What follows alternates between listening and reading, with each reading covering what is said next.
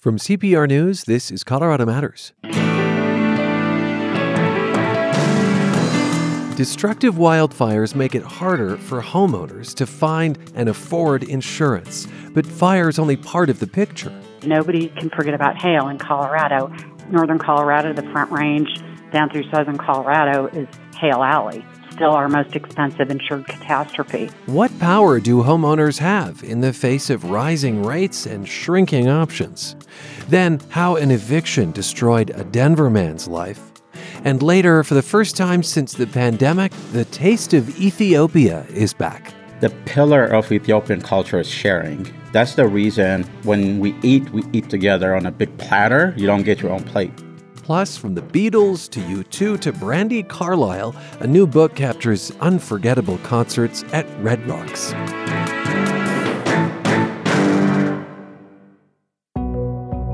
CPR is powered by your generosity. And when it comes to membership, monthly donations make a larger gift more manageable. It's why many donors are making the switch from annual giving to monthly giving, setting up their monthly evergreen membership with a checking or savings account it's easy to change how and when you give. Email membership at cpr.org. That's membership at cpr.org. And thanks for your support.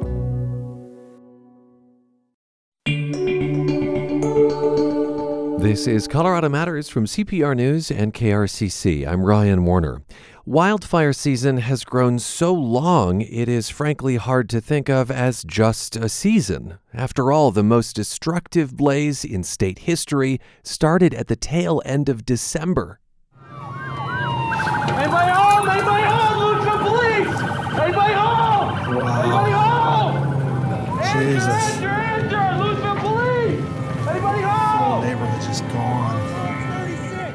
Sounds of the Marshall Fire in 2021, courtesy 9 News. After disasters like that, it gets tougher to find and afford homeowners insurance. An example of how climate change can reshape the economy and our daily lives. We're going to talk about that and more with Carol Walker, Executive Director of the Rocky Mountain Insurance Information Association. It's an industry clearinghouse based in Greenwood Village. And Carol, thanks for being with us. Thank you, Ryan. Appreciate the opportunity.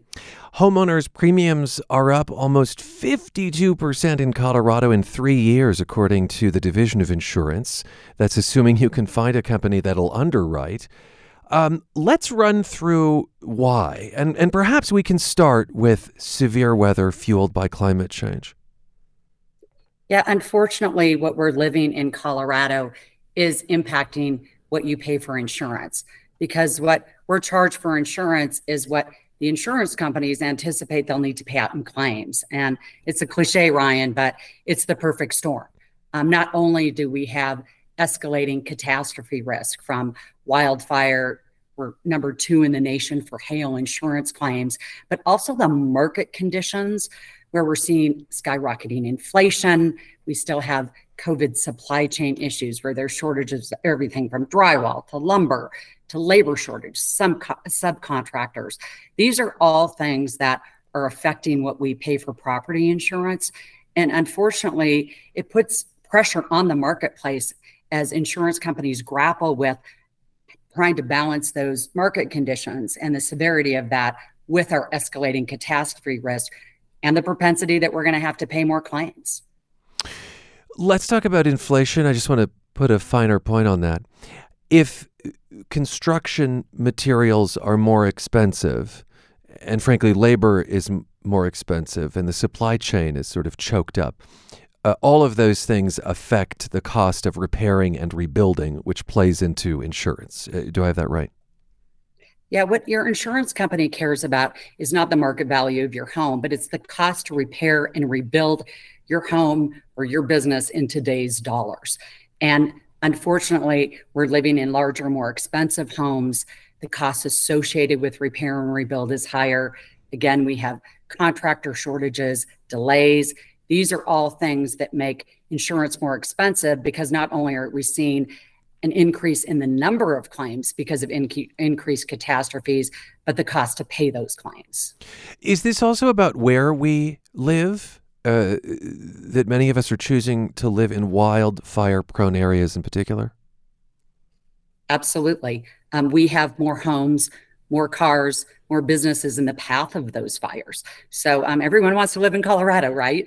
Um, and unfortunately, the State Forest Service estimates that half of our population lives in what is considered a high risk wildfire area. Add hail to that. Unfortunately, our booming population and more people moving into these areas. And it's not just our mountain communities and our foothills for wildfire risk, as we saw play out with the Marshall Fire, you know, years ago in the Waldo Canyon Fire. These are urban, suburban neighborhoods with many homes in them. And the chance of having a catastrophic wildfire is very high. We'll get back to hail in a moment, but perhaps you can hear eyes rolling across Colorado right now as people think about poor insurance companies. I mean, I think a natural reaction to seeing your rates skyrocket or your coverage disappear is these companies simply, you know, aren't making money hand over fist, and so they're leaving or they're raising rates. I don't feel sorry for insurance companies. What what is the profit picture in Colorado? Ryan, no one expects you to feel sorry for your insurance company. You know, you love to hate on your insurance company. It's a product you buy hoping you will never have to use. But in fact, insurance companies are losing money, especially like places like Colorado, where the profitability picture is very bleak. Um, Colorado is ranked third worst in the nation for profitability. Over the last 10 years, they've lost on average 12% on the property insurance market, some years much more than that. So, as you continue a pattern of paying out more in claims and the anticipation of that next big catastrophic event is very high, at some point we reach that tipping point where insurance companies have to make business decisions. And uh, for all of us, what that means is I think we do have to adjust to this new normal where our homes are for most of us our largest asset mm-hmm. and we're going to have to figure out within that household budget that insurance premiums will be higher because we don't want that next marshall fire and have a not insurance companies not in the business of insurance in Colorado but not able to pay those claims in places like Louisiana where they haven't done a good job of balancing those scales they have insolvencies every week announced from insurance companies. In other places like California and Florida, where there's not just catastrophic issues, but also statutory and regulatory issues, which had made it a tough place to do business, we are seeing insurance companies leave. In Colorado, we have an opportunity to do better and talk about some real solutions about how to keep a competitive, stable market, keep insurance companies at least on the profitable black side of things, and keep people in insurance and in their homes and able to pay out their mortgage. This past session, Colorado lawmakers created essentially an insurer of last resort, something known as uh, the FAIR Plan, fair access to insurance requirements. The state tells companies to bind together and share the risk. Is, is that the sort of solution you're talking about there? Yes, a fair plan, and we have them in up to 40 states, is a state insurer of last resort. And it seems counterintuitive, Ryan. That's the challenging part because it really needs to be an insurer of last resort for property, not an insurer of choice. We've seen mistakes made in places like Florida where there's so much political pressure to make it the biggest insurer in the state. Really, what we need to do is have it a pressure valve release for people who truly need it within the bill that the legislature passed last year, um, it has restrictions in it to limit the number of people in the FAIR plan. So, frankly, it doesn't go bankrupt and could bankrupt the state. And they're charging rates that they need to charge to be able to pay out claims. You have to have at least three declinations from three private insurers. Hmm. There's caps for property of $750,000 for a residential property for insurance. $2 million for a business.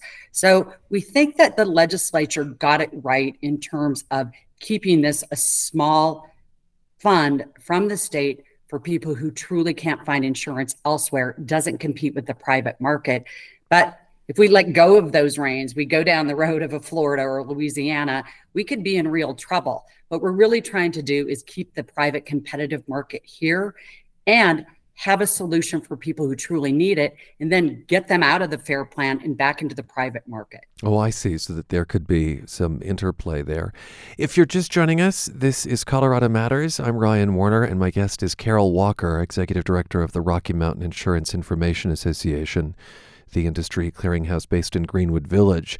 And we're speaking against the backdrop of rising homeowners' premiums, uh, less availability of coverage, this is true in the face of climate change, in the face of issues with the supply chain and inflation as well. Do you think a day will come when the availability of insurance or the lack of it winds up dictating where people live? Like, sure, you can build a house there, you can move into a place there, but you're not going to be able to get a mortgage because you're not going to be able to get insurance, etc. Well, there's no silver bullet to these things. More people are moving into high risk areas, and what we define as a high risk area is also evolving. So we need to be working together as developers, planners, and also consider what does that look like for the people that live in there, especially as we do new construction and develop in high risk places, whether that's a hurricane prone area or a wildfire prone area. The good news for those of us that live in the high risk wildfire areas is the science shows us there is much we can do to put the odds in their favor of losing a home in a wildfire. Um, there are scientifically proven steps for mitigation. And if you're doing them on an individual property as a homeowner, if the entire community is banding together, and that is a state, we're looking at how we actually reduce the risk of wildfire that's where we start to get to some real solutions. So these just can't be insurance solutions, those are temporary solutions. Insurance companies are just responding to a more challenging marketplace. On the other side of things, we as a country and a state and communities and homeowners need to be following the science and doing the mitigation. So, do we have to look at where people are living? Absolutely. But we also have to look at what we're doing from a mitigation standpoint to make these communities and homes safer. When I sign up for health insurance, they often ask if I'm a smoker, right? And that affects my rates. And when I sign up for automobile insurance, they say, "Do you wear your seatbelt?" or you know, "Do you have accidents in the past?" You know, these are elements that affect the cost of a policy. So, d- does fireproofing, firewising a home, I've heard this called hardening a home against wildfire, will that affect availability and rates specifically? So, insurance is the financial incentive to do the right thing when it comes to wildfire mitigation. Um, it started back after the Hayman fire in 2000, where insurance companies started requiring mitigation to get and keep affordable insurance. Uh-huh. Now, most companies have those programs and notifications in place. So, um, if you live in a wildfire prone area, you've received that notification or even unfortunately a non-renewal because you're unwilling to do the proper mitigation. So um, it's the right thing to do from a risk standpoint. It's also the right thing to do from a financial standpoint. Not only will it help you keep insurance but it help you keep insurance with what we call a preferred or more standard insurance company which keeps your rates lower. I think it's important to say that there are individual actions a homeowner can take. And then I think you alluded to the notion of a community taking action so that the hardening, if you will, against wildfire is true across a town, for instance. Um, and given how we know that a fire can spread, uh, those collective actions are important too. Speak to those for a bit. That's absolutely a parallel track to the real solution of reducing risk if an individual homeowner does all the right things, some of them are common sense things, you know, get the needles off the roof, mow the grass, um, get the wood pile off the wood deck. But some of these things are more impactful, absolutely, if the entire community is doing it. There was a bill actually passed this last session that will offer grants to community mitigation programs and individuals that do home hardening because some of those common sense things are great but also because of our high risk, it may require an investment of a new roof that's more fire resistant, fire resistant plants, depending on your risk, retaining walls. These are all things that we need to not be doing just as a homeowner, mm-hmm. but the entire community because fire knows no boundaries. Um, you're doing everything great if your neighbor isn't. That fire is going to spread. As we saw in the Marshall fire, it ran along a fence line. We had a densely populated area. So, with this bill that was passed for home hardening, that's going to help. There was also another bill passed that will create what we call a WUI, which means Wildland Urban Interface yep. statewide board that will at least have a common low denominator of what codes we should have for building across the state that will be more fire resistant. Some concrete actions there. In our final few minutes, I do want to talk about hail. You refer to the Front Range, frankly, the, the really the whole corridor here, as Hail Alley. Is hail something you can harden yourself against? It actually is. Fire is a much better example because uh-huh. there is so much we can do to put the odds in our favor. But when it comes to hail and at least the roof, which is the most vulnerable part of your home, we have testing for hail impact resistant roofs and property. So uh, there's actually an insurance industry lab down in South Carolina where we start ember fires. We recreate hail storms, and it shows us that there are products that will make our homes more hail resistant.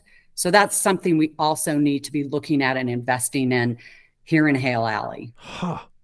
And and that's the biggest source of loss, right, in Colorado hail? It still is. Historically, it's our most expensive insured catastrophe. Um, the biggest of them all so far, anyway, oh. was May of 2017, where we had was 2.4 billion dollars from one 45 minute hailstorm because it cut such a wide swath across the state. Carol, thanks for the perspective. I appreciate your time.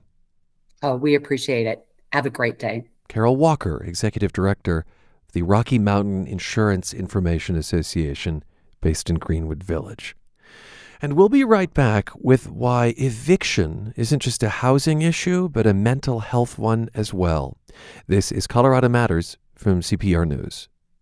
There's a role for everyone at Colorado Public Radio. You're already a listener, you may even be a member. Have you ever wondered about working at CPR? A nonprofit with a history that starts in 1970, CPR's news and music radio signals today reach over 90% of Colorado's population, while podcasts and online content reach people across the nation. It takes a committed team with roles on and off the air to make this happen, and your skill set and experience may be just what we're looking for. Learn more at cpr.org/careers. Evictions are up nationwide, and a case in Denver raises questions about what help there is and access to that help. A 25 year old man died by suicide as sheriff's deputies knocked on his door to remove him from his home. Denverite's Kyle Harris joins us. Hi, Kyle. Hi, Ryan. Indeed, this discussion will touch on suicide. Kyle, the man who died is Darius Davis. How did you start reporting on his story? Back in October, Denver police tweeted that somebody had died of a self inflicted gunshot wound during an eviction. No news sites covered his death, but I looked further into it and I connected with his family. His mom actually invited me to a memorial flag football game where I spoke with some of his friends, teammates, and relatives. Kevin Beatty, Denverite's photographer, and I also attended his viewing and funeral. And his mom really wanted to understand what went wrong and also what could have been different. So I started reporting on his life and his death, how evictions are carried out, and what policies advocates believe could help avoid evictions and especially this sort of tragic outcome. Let's put this into context. What is the state of evictions? Since mid March of 2020, when the pandemic shutdowns began, there have been more than 2.4 million evictions in the country. Denver has also seen a spike in evictions that exceeds pre pandemic levels. There isn't much right now in the way of emergency rental assistance funding, and people who are working on the front lines of the eviction crisis don't see those numbers going down without some sort of policy intervention. What's causing the rise? Most people are being evicted simply because they can't afford rent. Oh. And that was definitely the case with Darius. He worked two jobs as a security guard and also at a restaurant, but it still was not enough housing costs they've risen dramatically and they've outpaced the increases in wages. Yeah, and didn't evictions slow during the pandemic though? That's correct, initially. So in 2020 there were limited eviction moratoriums for non-payment of rent. Those did reduce the number of evictions for a short time and the last one expired in 2021. Then, to help keep people housed, the federal government made emergency rental assistance money available to cities and states. That has not been renewed. And so, as that money disappeared, it became harder for tenants to find ways to pay what they owed. So, in a way, the pandemic may have just delayed the inevitable for some of these folks. Yeah, I think uh, that's and the assistance. That's possible for sure. Which brings us to your story about Darius Davis. Who was he? So Darius was a 25 year old, like you said. He came from this big and supportive family. He was an athlete, he was a coach. He grew up in the Betcher Boys and Girls Club. He was loved by this huge community, and people viewed him very much as a natural leader. So last summer, he launched a podcast called Just a Regular Guy, in which he gave mental health advice to fellow black men. But yeah, this is episode three of the Just a Regular Guy podcast, man. This is your host, Lil Duck, and I hope y'all had a good day, and I want y'all to know try to take a step in a better direction anytime you can.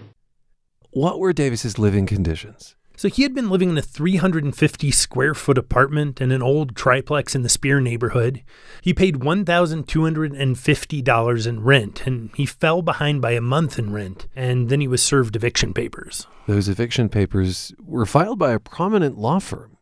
Yes, they were. So that's Cheddar Sulzer PC. Uh, they brand themselves the number one eviction firm in Colorado. The company's name shows up on many eviction cases in the state. And in fact, Cheddar Sulzer is the subject of two federal class action lawsuits that claim the law firm is stealing money under the guise of attorney's fees and court costs. So, what happened to Darius Davis in court? Sadly, Darius didn't end up going to court. Uh, if he had, he could have connected with legal support and perhaps other help. He kept the eviction secret from his family, who said they would have helped, and he ended up losing his case by default. A couple months later, Denver sheriff deputies knocked on his door. Uh, while they were there trying to evict him, a gunshot rang out, and the deputies took cover. When police arrived later, they found Darius dead in the closet of an apartment he couldn't afford. Were there signs he was struggling with mental illness?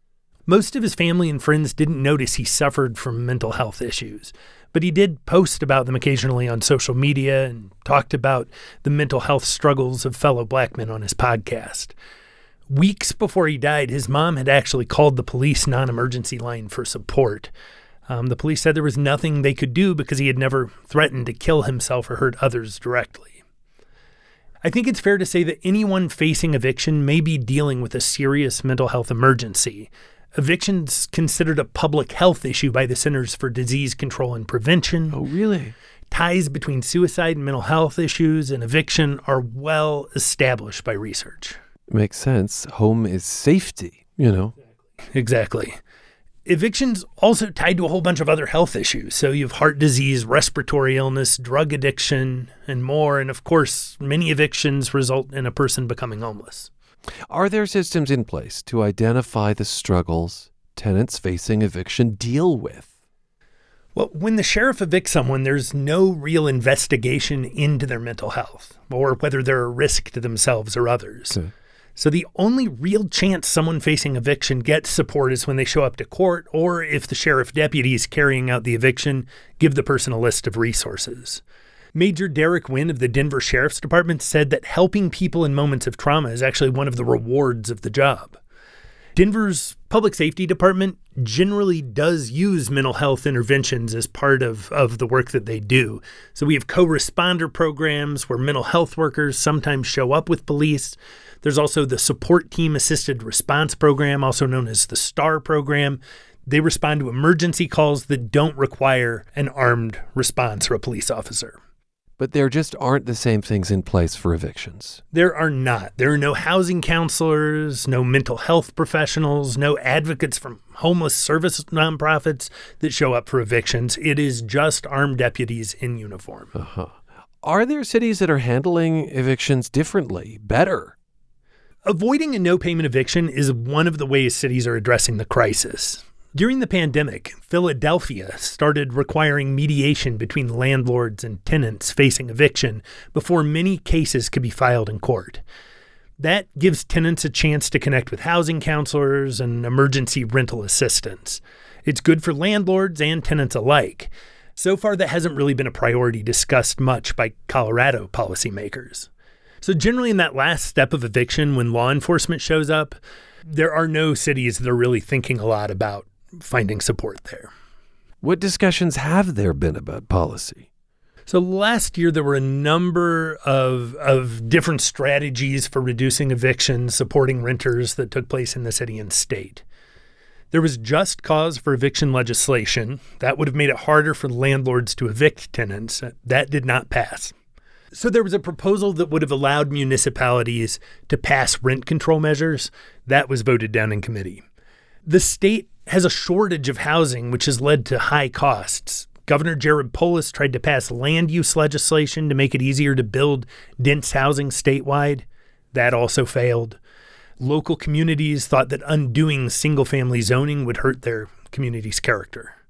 And Denver voters weighed whether to make landlords pay a fee to fund free eviction defense attorneys for all Denverites facing eviction. That also did not pass. Oh, almost like public defenders for eviction. Exactly. Okay. What other options are there? There are many other things that haven't really been debated that various advocates I spoke to proposed, especially at the end of the eviction process. Right, which you've said has so little support. Yep. So, for example, cities could revisit whether it makes sense to have sheriff deputies carry out evictions alone, or maybe there should also be mental health professionals or housing counselors on the scene of an eviction to avoid crises and, and homelessness. As advocates and lawmakers are getting ready for the next legislative session, renter protections and housing policy again are going to be a, a hotly debated topic. Kyle, thanks for bringing this story to us. Thanks for having me. Kyle Harris of Denverite. Read his reporting at denverite.com. And if you or someone you know needs mental health help, dial 988 to reach the Suicide and Crisis Lifeline.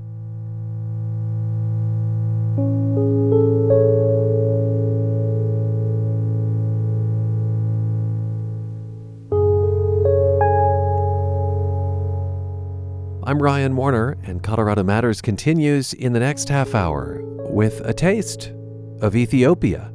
You're with CPR News and KRCC.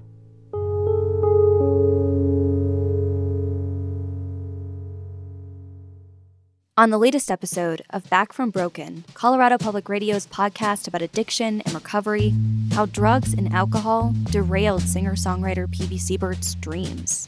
Johnny Cash and June Carter told me how much they love this song. Life coming at you fast. Right. I was so insecure that I had to drink. Find Back from Broken wherever you get your podcasts. Supported in part by Step Denver. It is half Ethiopian restaurant and half Ethiopian grocery store, but it is wholly under the watch of Zabiba Ahmed. I pretty much cover every aspect in the store and the restaurant. I wait tables, and sometimes I cook and I cut meat. Megenagna is in a fairly unremarkable strip mall in Aurora, but inside, diners sit on hand carved chairs and under thatched roofs. Then there are the store's shelves. So there's berbere. Berbere is a spice that we use to cook the food, and it's the big hot chili powder. That's ambasha, and it's uh, bread made from flour. Mainly, we eat it with tea, hot tea.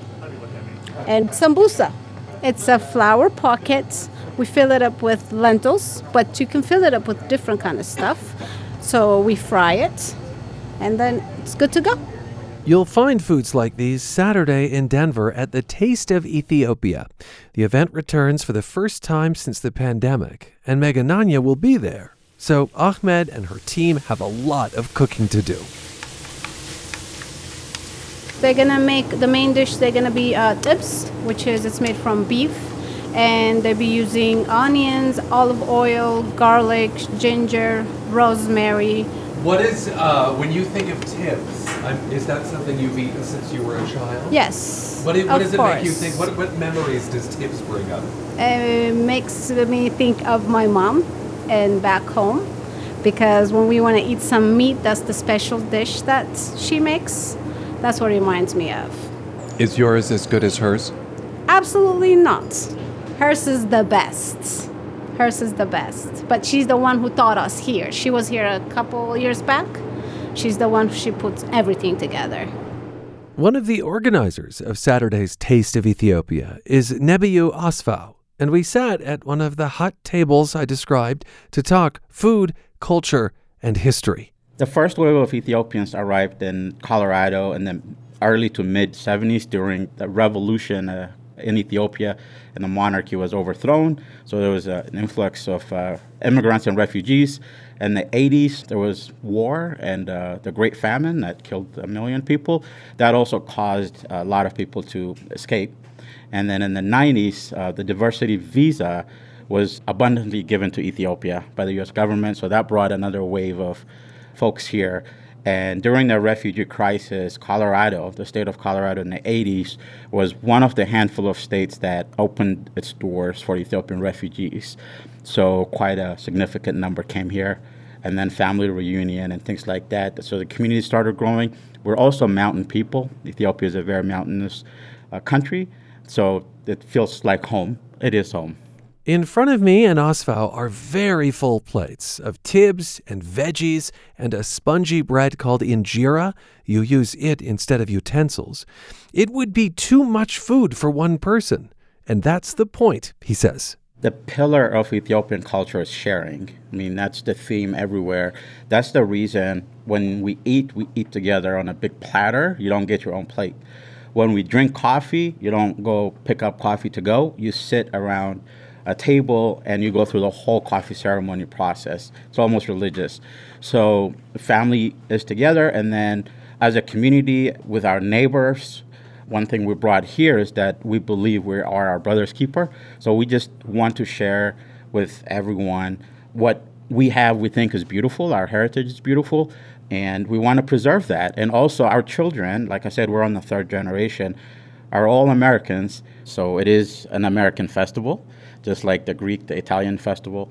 Uh, but it's important for our community because this is our opportunity to share our culture and to show our contribution into the melting pot. Because we've made significant contribution in Colorado for half a century, but we want to be seen now as part of the mainstream society.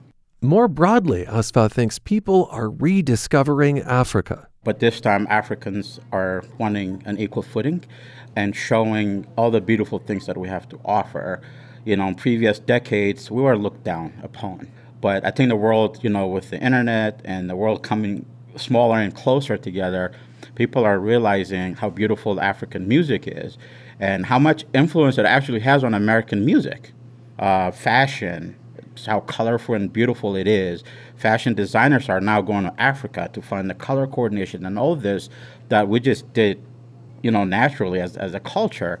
So there is a lot of cultural export from Africa happening at, at the moment. And as long as it continues to be in a way that's respecting the indigenous culture, Africa has a lot to contribute to the world. Indeed, including music, which he says will feature prominently at the Taste of Ethiopia Saturday from 10 to 9 at Parkfield Lake Park in Northeast Denver. Nebiyu Asfaw is one of the organizers, and we met at Megenagna Restaurant and Grocery in Aurora.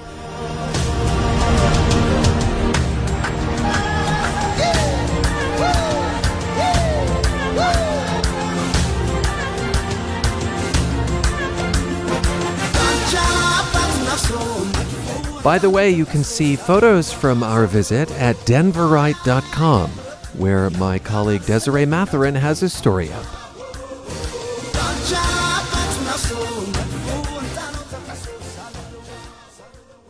It's that time again to read together. You will know it is time to turn the page when you hear the chimes ring like this. We have chosen our next book for Turn the Page with Colorado Matters. It's a novel, and it is unforgettable. Go as a River is set in Iola, Colorado, a real life town that was gradually evacuated, then flooded to make way for a reservoir. The author is Shelley Read of Gunnison. Well, I think it's a little piece of Colorado history that a lot of Coloradoans aren't even aware of. Blue Mesa Reservoir as the largest reservoir in Colorado to so many people is just this absolutely beautiful lake. But knowing the history and knowing there are actually three towns at the bottom of that beautiful lake really give it, uh, to me at least, so much more interest and historical depth than most people are aware of. So I wanted to tell that story. Her displaced characters are peach farmers wondering what their future will hold. Go as a River is also about the displacement of indigenous people long before. So pick up a copy and read with us. Then, icing on the cake, be my guest September 13th in Grand Junction. I'll record an interview on stage with author Shelley Read. Details and tickets at cpr.org slash turn the page. Once again, the book is Go as a River by Shelley Read and all the information you need is at cpr.org slash turn the page. Okay, we'll be right back with how Red Rocks has rocked over time. This is Colorado Matters from CPR News. Coors is beer, and yet for a few decades its main product was targeted to babies. When Prohibition came to Colorado on New Year's Day 1916, Coors was forced to pour its entire stock of beer into Clear Creek 17,000 gallons in all. Unable to brew, Coors could close down or it could adapt. Well, they had lots of malted barley, and their brewing equipment could easily be converted to producing malted milk powder. So they did, and advertised their malted milk as the best food for infants, next to mother's milk. Malted milk powder was a staple in soda shops and bakeries and in candy. Adolph Coors Jr. struck a deal to be the main supplier to the Mars Candy Company, a move that saved the brewery in time for the end of Prohibition in 33. Coors went back to brewing beer in Golden, but continued to make malted milk powder well into the 50s. A Colorado postcard from Colorado Public Radio. It's Colorado Matters from CPR News. I'm Ryan Warner. Red Rocks hosted one of its most famous concerts 40 years ago. The 1983 show and video shoot were career making for a young Irish act. As music journalist G. Brown told me, U2's performance, even in lousy weather, put the band and the venue on the map.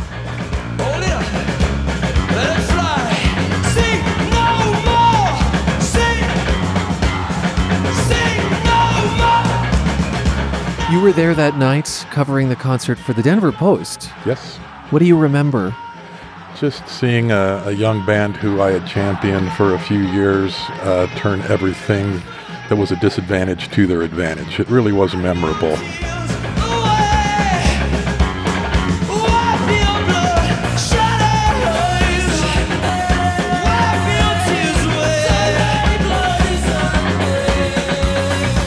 Band had invested every nickel they had into doing this. They got on the radio, called every radio station in town, begging kids to come out. I'm always fond of remembering the Edge's quote that he'd like to thank the man who invented the wide angle lens because it made the 5,000 kids who were there look like uh, an arena full. Right. I think there were there was like helicopter coverage of that concert. They, they had hired and a, a bird to go up. Yep. Uh, that bonfires on the rocks uh, Michael Hutchence of INXS uh, several years later, when his band performed at Red Rocks, they showed up and said, "Where are the bonfires?" They thought it, they thought that stuff came with the place because they had seen the U2 video so many I times. see.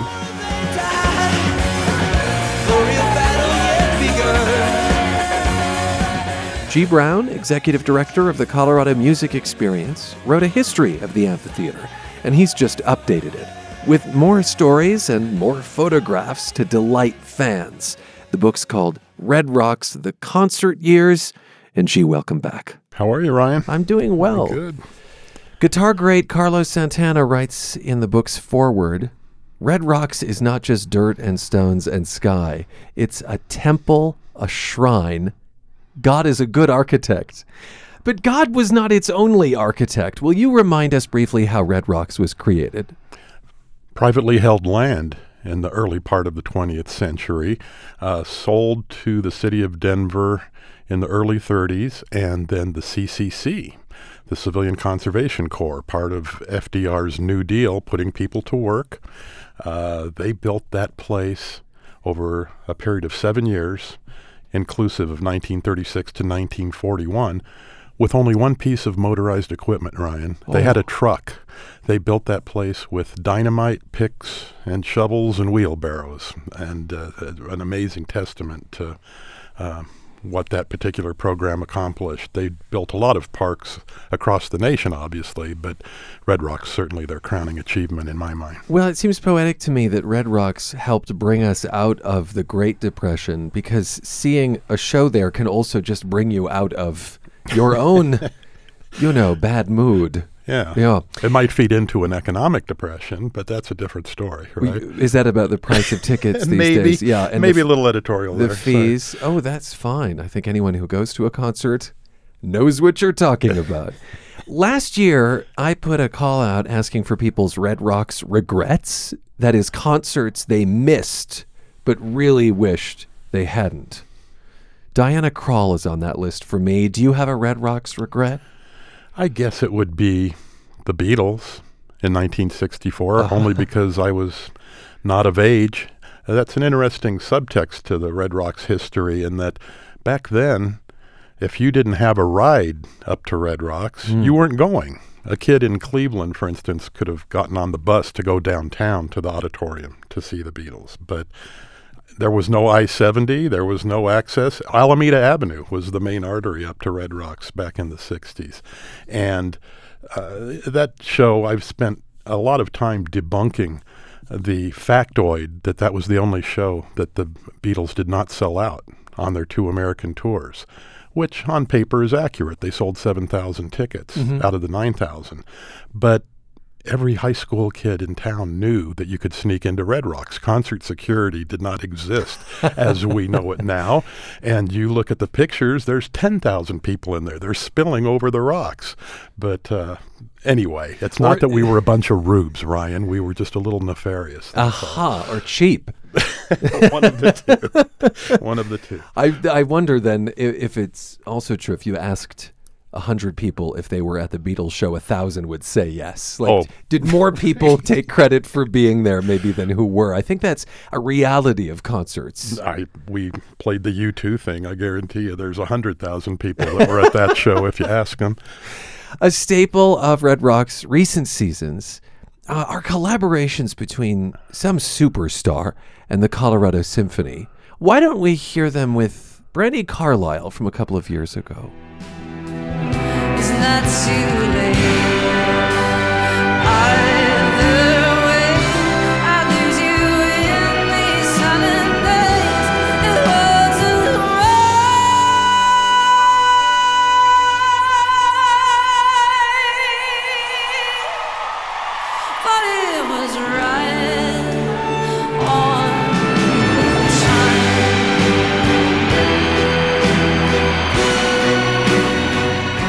Oh my gosh, I have goosebumps. As if you needed to make Brandi Carlile any bigger. yeah. It is possible, though. These symphonic concerts are something of a throwback to some of the earliest Red Rock shows, no? Before the rock and roll era, that's all that was at Red Rocks. In 1941, when it officially opened, the park wasn't used for a while because of World War II. Um, it was simply a picnicking area. But when they did gear up for concert activity, it was symphony orchestras, it was operas, and uh, the odd performer. But it wasn't until the Beatles played that the rock era kicked off, as as we know it, the concert going experience with amplification, if you will. So the Beatles, I suppose you could say, paved the way for the likes of Bruce Springsteen. I learned that his first ever outdoor concert was at Red Rocks. First ever on a national tour. Right. He might have played in a park back in Jersey somewhere, but Yes. uh, yes, in support of the Darkness on the Edge of Town album in 1978. Came to Red Rocks. He did not want to perform outdoors. Uh, his agent and uh, his manager had to talk him into it. He believed rock and roll was an indoor sport. I'm not sure he's wrong a lot of times, but uh, he showed up, said, "Nice place you got here, bunch of big rocks," and proceeded to play for a three-hour marath- marathon set, as was his wont back then. And uh, yeah, very memorable. Uh, there's still plenty of the current Red Rock season to go. Coming headliners include Beck, My Morning Jacket, Duran Duran, Janelle Monáe, and yes, Brandi Carlile. Sting as well. And I understand you have a memorable story interviewing Sting backstage in the 80s. yeah, uh, it's it was an interesting circumstance. I had an interview set up. I I'd spoken with Sting over the years uh, when he was with the Police. This was his first solo tour. Uh-huh. I showed up and they said that he was getting a massage backstage, and if I could wait, that would be great. No problem. Sat down on a rock and proceeded to wait for 20 minutes, 30 minutes. They came out, said he's still on the table. Can you wait? Sure. Literally 75 minutes later, they said, he's still on the table, but come on back. and I interviewed Sting, the superstar, uh, as he was finishing up a massage, and it was memorable because he was just a pile of goo, right? just totally relaxed in a state of euphoria and answering my questions in this free associating way about uh, fields of gold and, you know, like the amber waves of grain blowing in the wind. Wow. was just rambling on. But I always gave him credit. A guy like that, a superstar who was comfortable enough in his own, in his own skin to be open like that. Yeah, Uh, and right in literally in his skin there on the massage table. I'm now wondering if we should put one in the Colorado Matters studio to keep guests at ease. Red Rocks made national news in June uh, because of that intense storm interrupting the Louis Tomlinson concert. Golf ball sized hail injured dozens, seven people hospitalized. Uh, less severe weather was indeed part of that atmospheric U2 video 40 years ago under a blood red sky. Do you have weather stories? There's a ton of weather stories. That just comes with the territory if you buy a ticket to Red Rocks. One of my favorites is a Jackson Browne, Steve Earle, and Keb Mo concert. Uh, Keb and Steven had played, and Jackson was getting ready to take the stage, and a lightning storm moved in. You could smell the ozone Yes. milling around, and knocked out the power grid, not just at Red Rocks, but in the town of Morrison people on the stage just shouting at the crowd without amplification to go home, go home. Torrents of water rushing down the stairs, making him into a slip and slide. The funny part is that Jackson, a rather sanguine singer songwriter by nature, and he uh, was backstage thing that they were going to sing happy birthday to one of the roadies and have a little cake. And a production manager had to come up and say, Jackson, you don't get it. You're 70 feet underground. We're on emergency generator backup power. You won't be able to see your hand in front of your face. In about 30 minutes, you got to get the heck out of here. And he did. And But he I thought it was sweet that he just said, eh, we'll just roll with it. I don't, I don't care. You know. Since the first edition of your book, G. Brown, there was a pandemic. So live music was really at a standstill. And Denver's own Nathaniel Rateliff recorded a live album at the venue in 2020. In fact, the cover art to Red Rocks 2020 is an eerie photo of rows and rows and rows of empty seats. Um, the record really captures the mood of that summer. I can't tell you what it has been like to be here this evening with no one else here. But as we look up into 10,000 empty seats, my heart breaks that we can't share the same air and we can't hold each other anymore. We'll leave you with these last two songs. I'm blessed to be here with my best friends and my family. Peace to all of you out there.